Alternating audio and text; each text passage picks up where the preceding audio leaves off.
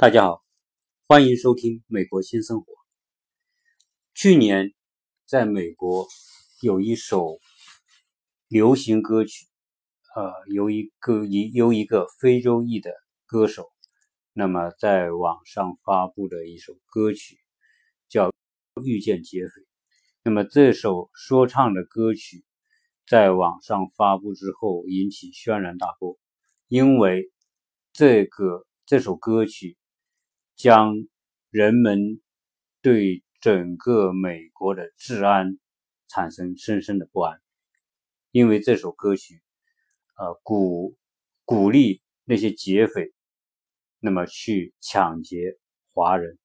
华裔或者或者是亚洲裔的，那么这个这个情况呢，就导致了大规模的这个华人请愿。那么发起签名，要求白宫、美国当局禁止播放这种对华人不利的歌曲。这个事情，所有的华人那么都非常关注。那么今天这一期呢，我们想谈一谈华人最集中的洛杉矶的治安状况。总的来说，一句话，呃，这几年洛杉矶的治安状况总体上呈下下降趋势。而且，特别是在华人聚集的洛杉矶的老城区，那么治安状况每况愈下。这种情况让华人，特别是老一代的华人，住在老城区的华人深感不安、深感焦虑。那么，一个作为一个人来说，安全是大家的第一需要。我们很多朋友来到美国的时候，嗯，当。别人跟他介绍某一个城市，那么大家首先都会问到一个话：这个地方、这个城市安不安全？啊，我们来美国也是一样的，会问到朋友：这个城市安不安全？所以呢，安全是大家第一关注的问题。毕竟美国啊是一个可以私人拥有枪支的一个国家，而且民间拥有枪支的数量庞大，有两亿多支枪在民间。所以，犯罪分子要得到枪支是极其容易的，所以这也导致了在美国的这个枪击案，那么往往成为呃影响世界的这个头条新闻。洛杉矶的治安状况这几年呃快速下降，特别是在老城区华人聚集的地方。为什么会有这个情况？这一期跟大家来探讨和分析一下这个。导致治安状况下降的原因，那么为我们将要来到美国的朋友，那么提供一种一种参考，那么对这边的治安状况有个大体的一个了解，有一一那么为大家去选择城市，特别是来到洛杉矶住什么城市住什么地区啊，有一个初步的一个一个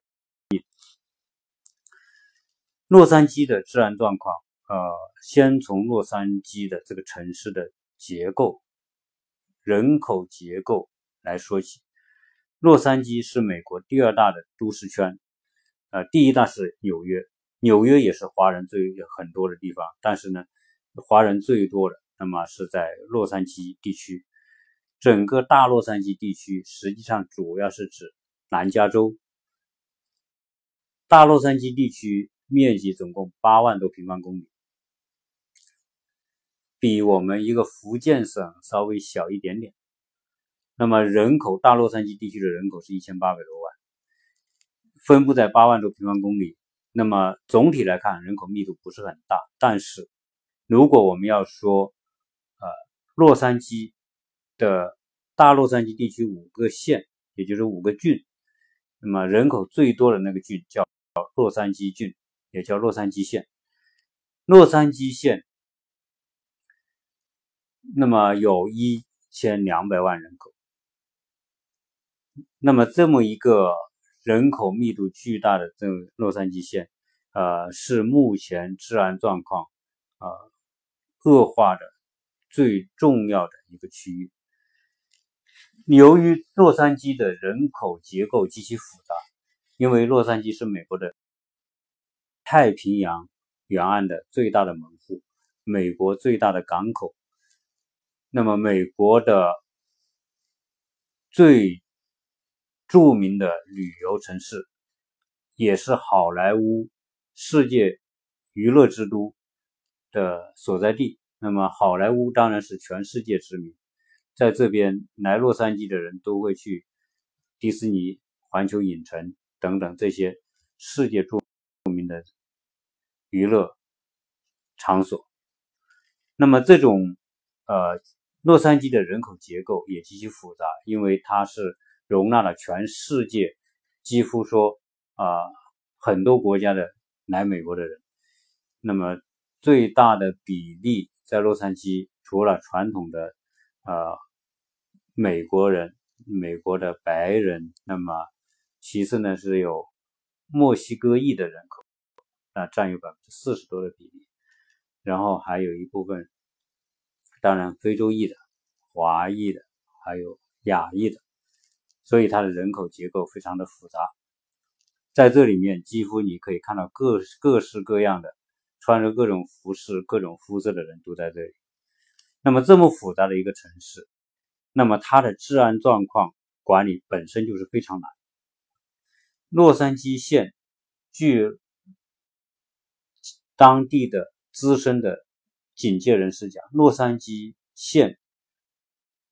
有多少警察呢？目前的警力有一万多人的警力，但是呢，一万多人的警力也应付不了。这个城市的治安的需要，还缺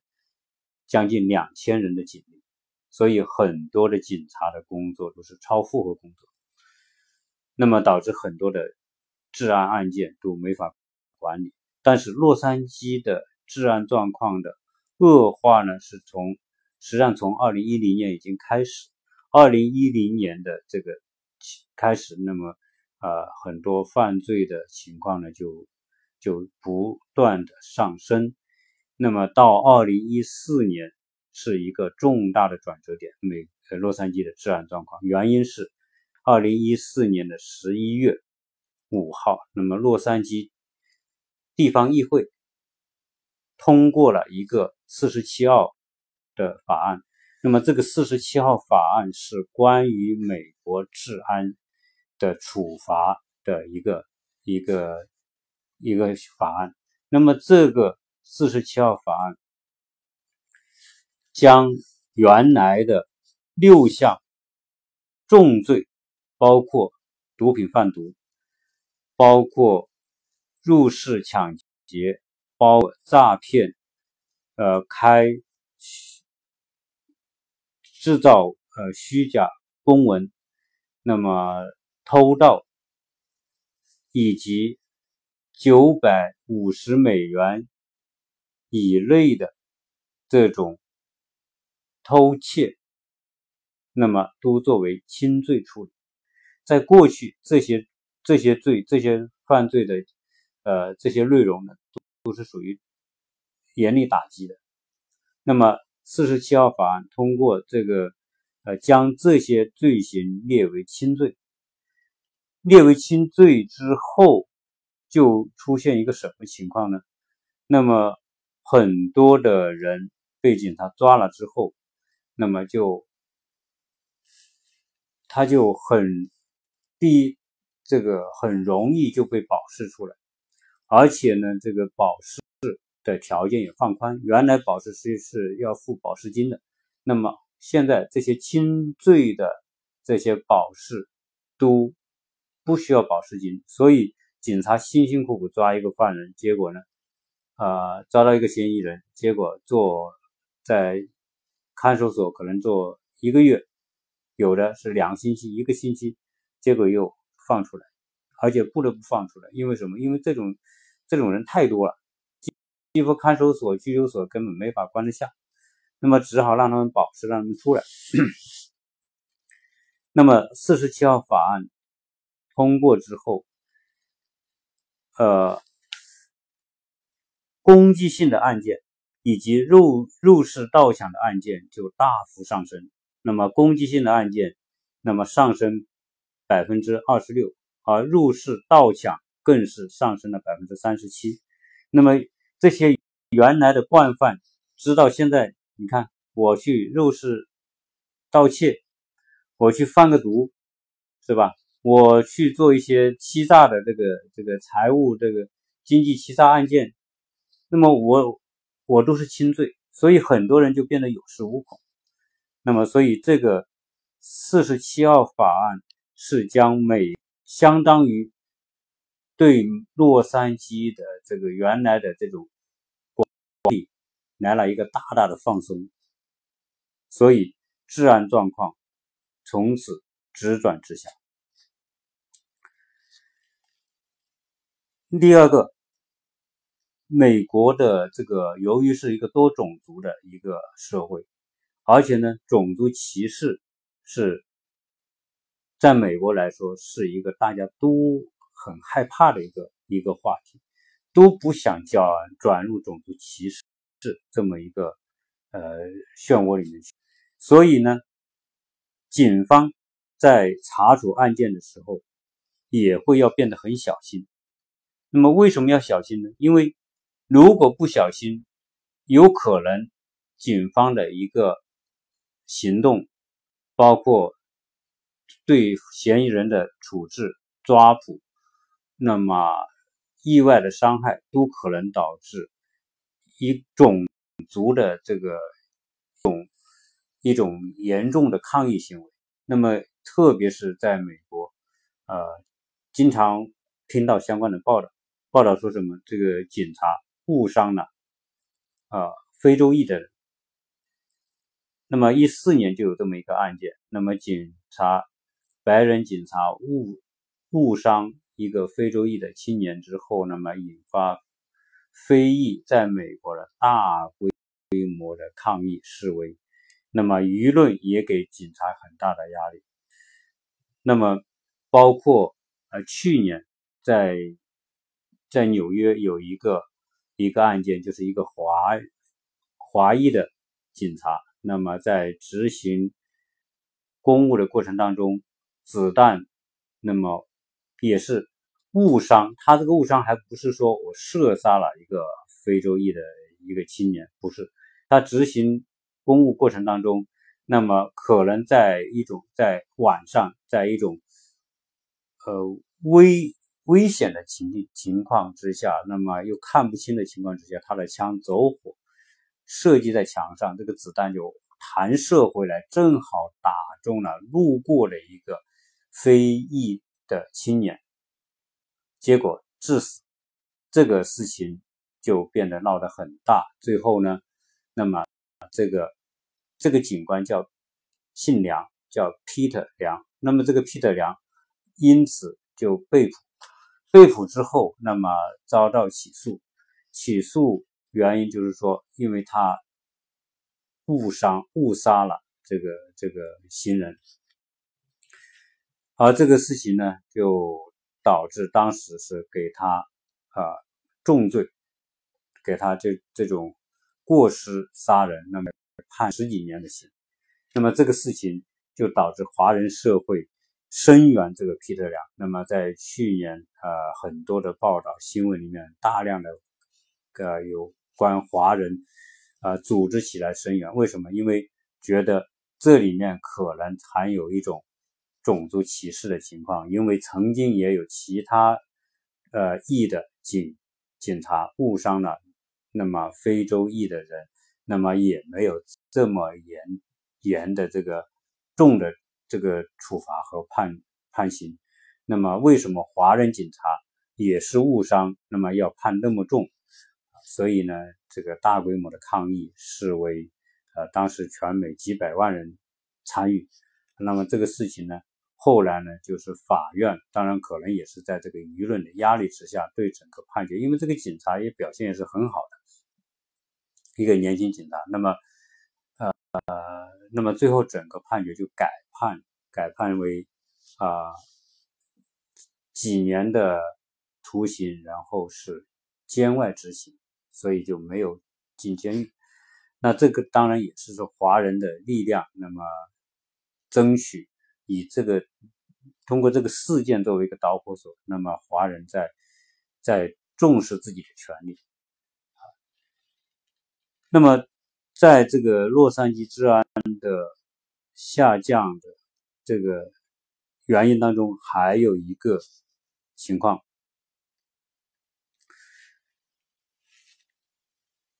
警察部门。那么很多警察呢，他美国警察他是全，就是他是混合型的，就是他不分说很多警种，像不像别的国家哈，可能警察要分交通警察、治安警察、刑事警察啊，还有等等等等什么警经济警察等等各种各样的警种，都是每个警种都是有一一套人马来管这个领域的事情。在美国不是，美国的警察是。通勤，呃，所有的事情都是管辖的。治安跟治安所有相关的事情都是他管辖的范围。有时不是治安的事情，那么可能是市民有困难，也是他要参与的事情。因为他的呼 call call center 就是我们说的呼呼叫中心，它只有有一个九幺幺，叫 nine one one。这个九幺幺连通所有的紧急部门，那么。不管这个人遇到什么事情，那么都是由这个九幺幺来统一调配，来统一啊通知啊，很快呢就会啊各个相关的人就会到场啊。那么美国的这种这种体制呢，所以导致警察呢是很多事情都可以管啊。那不光是说啊交通违章，那么警察哦看谁超速。或者是违反交通规则，那么他是可以来管的。不，他因为他本身他就是，这是他的管辖范围。那么曾经有俩有有出现过好多这样的情况啊，这个情况呢，导致警察内部对对自己的执法也是深深的怀疑，对他们的身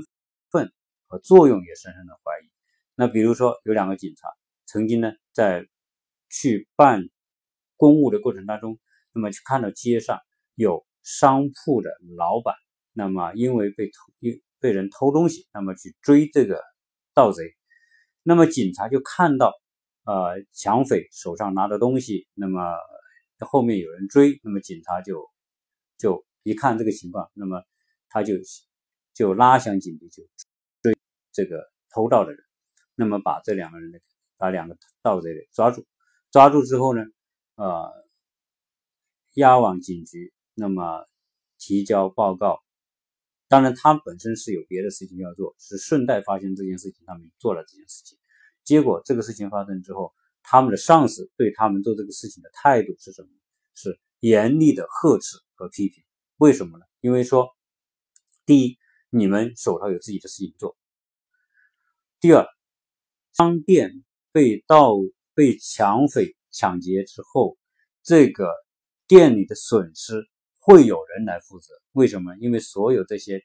商店，他们都买了相应的保险。如果他们被盗抢之后，有保险公司来承担他们的损失。所以你们发那么大力气追他干什么？啊，这本身你们是可以不用管的事情。好，结果警察因此啊，不仅不是说受表表彰，而且是受批评。啊，那么呃，而且有些警察因为。做这样的事情，我们说叫叫什么？他的本职工作吧，我们这么理解，或者他也可以说是见义勇为，对吧？但是呢，往往回去之后提交报告之后，得到的是上级的严厉的批评，甚至有人因此被停职，有人因此被开除。所以，管理部门对他们的这个管理，让他们也是没有办法放开手脚来做这些事情。好，在。洛杉矶警察局曾经有一个对付重案的一个机构，因为大家知道，呃，洛杉矶的华人很多，那么所以呢，有一个叫华人特别行动组，也就是洛杉矶警察局的一个重案组，专门针对华人社会的犯罪情况，那么做统一的呃协调和调查这么一个一个机构。这个机构曾经，呃，破获了很多洛杉矶地区的大案和要案，啊，那么很多的犯罪分子对这个这个行动组都是很很忌讳的，啊，但是呢，呃，前年洛杉矶警察局换了一个新的警察局长。这个局长上台之后，那么也不知道是什么原因。那么有人说，这个局长是不是因为对华裔有什么偏见呐，或者什么原因？那么就把这个华人特别行动组给解散掉。那么这个解散之后，洛杉矶地区很多重案就频发。为什么重案频发？因为洛杉矶县它下面管着几十个的这个市，每一个市呢可能是管着一千、两千平方英里，那么可能是几万人。它是每一个市呢就有一个警察局，那么这个警察局呢就管它这个市的治安的情况。别的市的情况有别的市的警察局管，但是。有些罪犯在洛杉矶，但是他不是说哦，我只老老实实在某一个地区。你比如洛杉矶的华人聚集的地方，大家知道帕萨迪纳、阿卡迪亚、阿卡迪亚、帕萨迪纳，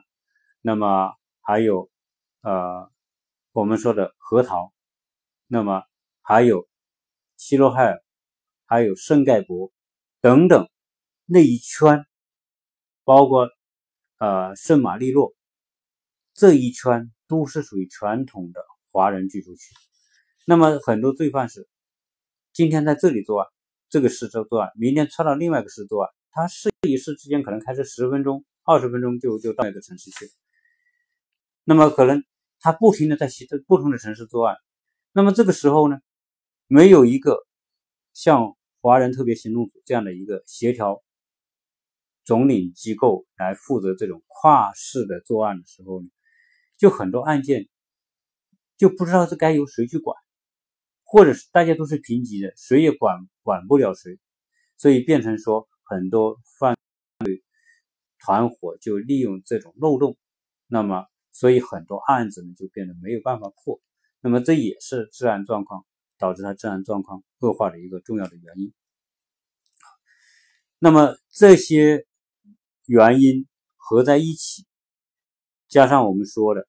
那个那首曾经那个那个鼓励去抢劫华人的那首歌也很离谱啊！为什么离谱呢？这些这个歌就就说，如果你想抢劫，你去抢谁？你去抢华人。为什么要抢华人？因为第一，华人喜欢手里拿现金，家里藏现金。家里藏珠宝。第二，华人容易辨认。如果你进去华人家，那些盗匪去华人家盗抢东西，不要去抢他们的液晶电视，也不要去偷他们的电脑，因为那些东西太大，你不好变现，也也也也也拿也不方便。呃，要去他们的卧室里面，什么地方藏钱，什么地方藏珠宝。在这个歌手歌里面，都都就像一个盗抢说明书一样。那么，所以呢，这些情况导致洛杉矶华传统华人区的治安况急剧下降。那么，我在这边的报纸上也经常可以看到华人聚集的地方。我们刚刚讲到的几个城市，呃，圣盖博，呃，呃，阿卡迪亚，呃，那么核桃，呃，钻石吧。等等，圣马力诺，还有另外一个城市叫尔尔湾，经常看到有报道报道这个这些城市的这个案件，特别是针对华人的抢劫，对华人商店的这个偷盗和抢劫，那么而且经常看到有持枪杀人的案件和绑架的案件发生，啊，那么在美国是这样。呃，治安是一个城市房产的这个升值与否的重要的。原来的传统华人区在二零一零年之前，那么社会治安也是很好的，那么大家都安居乐业，生活很安静、很安宁。那么从刚才讲，二零一四年四十七号法案公布之后，那么各种针对华人的犯罪就大量的上升。那么导致那些传统的华人居住区，就是成为案件高发区。那么这样一来，小孩、大老人安全没有保障，财产安全没有保障，那么很导致很多人就觉得这个地方不是他们的久居之地，所以呃，近年来很多人就从那些地方撤出，把房子给卖了。那么那些地方的房子呢，也这几年呢也涨了很多，涨了很多呢。现在呢，第一，它的价格已经很高了；第二，治安状况下降，价格要再怎么往上涨也很难。所以很多人干脆把房子给卖了，那么搬到治安状况更好的城市去。因为在洛杉矶，在全美国都一样，你搬去哪里是自由的，没有任何人，没有什么户口限制啊，没有什么这些都没有。你搬去哪里，你住哪里。那么就是你的对这个房子的使用权，你只要取得这个地方的房产的使用权，不管你是买房子还是租房，你都是当地的合法居民，你该纳税，该干嘛的，你你你你你照着做就行了。你从哪里来的，是没有人去追查你啊。所以呢，呃，大家就啊，很多人就离开啊传统的华人区。那么这种状况。可能来说，那么不会有，呃，尽可不可能说在短期内会有大的改变。我刚才讲的，整个洛杉矶县缺少警力两千多人，那么现在的警察超负荷工作，同时警察呢，很多时候呢又又放不开手脚，那么因为种族害怕被人指控种族歧视啊，那么害怕上司这个说你执法不当啊。等等这些因素，所以，那么这几年，那么可以看到一个现场警察的这个压力大，那么导致他们宁愿对很多案件回避，那么回避的结果就出现什么呢？那么在警方的记录，现场调查并开出罚单的数量下降，那么开出罚单的数量是包括各种各样的这个情况开出罚单。那么第二，现场及执法的记录，他警局里面都有这个每年的现场执法，他都有记录的。他们身上都是带着摄像摄像装备，那么所以这个记录数量下降，说明什么？这个警察在在接警的这个数量上变得谨慎了，有很多他可能就案件可能就没有去处理。你刚才前面讲的。九百五十美元以下的偷盗就属于轻罪。那么你去想想，轻罪警他本身警力严重不足的情况之下，他怎么可能去花警力去去对付这些处理这轻罪呢？所以很多轻罪轻的呃犯罪的报案就很变得可能没有没有人处理。呃，在我周边一些在当地住了。住了十年八年的这个居这个这个华人朋友跟我们讲，现在在洛杉矶，那么你要报案，那么他先问你，你损失有多大？如果说你就是说一千美元、几百美元，那么警察也不来，因为他们手头有更更大的案子要处理，没有精力来对付这种小案，所以。很多人现在在这边也是觉得，哎呀，这个小小的问题、小的案件发生之后，大家就变得也知道报案也没什么结果，那么就很多人也变得很费心啊，也就干脆能不报的就不报了啊。所以总体来说呢，啊，这种情况呢，呃，我觉得作为洛杉矶地区来说，这种治安的情况啊下降，那么是。有复杂的背景导致的，所以我们来美国的华人朋友，那么不管你是来这里留学的，或者来这里旅游的，或者你来这里工作的，也可能你是移民来这里，那么你总得选一个城市居住。那么去哪个城市？当然，我觉得大家第一考虑的是它安不安全。就像我自己也是一样，我来到这个地方想在这里住，我一定会问很多朋友这个地方安不安全啊？如果他们都觉得不安全，那我就会考虑这个地方是不是我要去的地方啊。当然，洛杉矶地方很大，我刚才讲八万多平方公里的地方，那么有几百个城市，所以呢，呃，也未必一定要住在某几个城市。我刚才讲的传统华人区，由于可能很多朋友的朋友都住在那里，那么啊，你要去投靠朋友，当然去去那个地方啊。但是呢，那个地方，那么现在呢，呃，很多的华人来这边，也不再是去挤在那个地方，去挤在传统的这个华人区那几个城市啊。为什么不挤在那里？因为啊，一个是治安的问题，那么治安情况恶化，那么针对华人的偷盗抢劫啊，这个案件很多啊。那么对。各种各样的，比如说出来倒个垃圾，什么一个七十岁的这个去探亲的，早上出来倒个垃圾就被别人这个这个乱枪给给击中，啊，这这种情况那是很很让人觉得很可惜的，这是吧？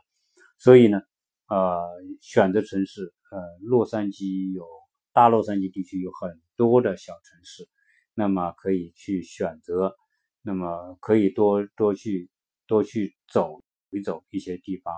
呃，实际上呢，环境最好的地方不一定是说人口密度最大的地方，那么有可能一些呃一些开发新开发的区域，那么它的环境、呃设施状况、人口结构、治安情况也是不错的，也是大家可以选择的。那么学区大家都很关注的学区，很多时候大家新移新移民或者新到美国人去会选择传统的华人区。是因为说那里学特别好，有小孩读书的话，那么都希望进一个好的学校。但是事实上来说，那种我我我我就这里插多多说一句，就是说传统的华人区的学区好，并不等于他的教育一定是最好的，因为华人不互相的攀比，那么华人孩子都很努力。那么除了正常上学，就很多的补习班，所以都是在补习班、补习班、补习班不停的补的当中，那么结果他考试成绩容易有好的成绩。啊，这和在观念上和国内的家长观念本质上是一致的。啊，因为很怕输在起跑线，所以不不没完没了的补习，在听说在尔尔湾、在那圣盖博、阿卡迪亚等等这些地方。那么都是十分的学区，但是呢，孩子放了学都是大量的补习，所以实际上呢，也不要完全看所谓他的十分，不是学校，不完全说这个学校的教育质量，因为背后有大量的家长的花很多钱让孩子在课后补习，那么最后这个学校的考试成绩高，所以到底是这个学校的教育质量好呢？还是说这些我们的华人家长花了大量的钱在课后补习，呃，导致这个这个学在这些学校的孩子考的分高的因素起作用呢？所以这个不好说。那么，呃，美国，呃，华洛杉矶在很多区域更像是在中国。所以，如果要真正体验美国、了解美国，那么可以把视野放得更开啊。那么，洛杉矶的治安状况近几年，特别是华传统华人区，不可能来改变。那么，有可能还会继续的，呃，犯罪率会继续上升。所以呢，这是需要我们特别呃需要去了解的情况。今天呢，就谈了这么一个呃关于安全的治安的一个话题。那么这个话题呢，啊，只是作为一种普通的介绍啊。那么。啊，希望大家如果是要来的话，可以通过各种途径去了解当地的治安情况。那么，希望今天的这个呃沟通呢，能能够对大家有一个初步的了解和概念。那么，谢谢收听。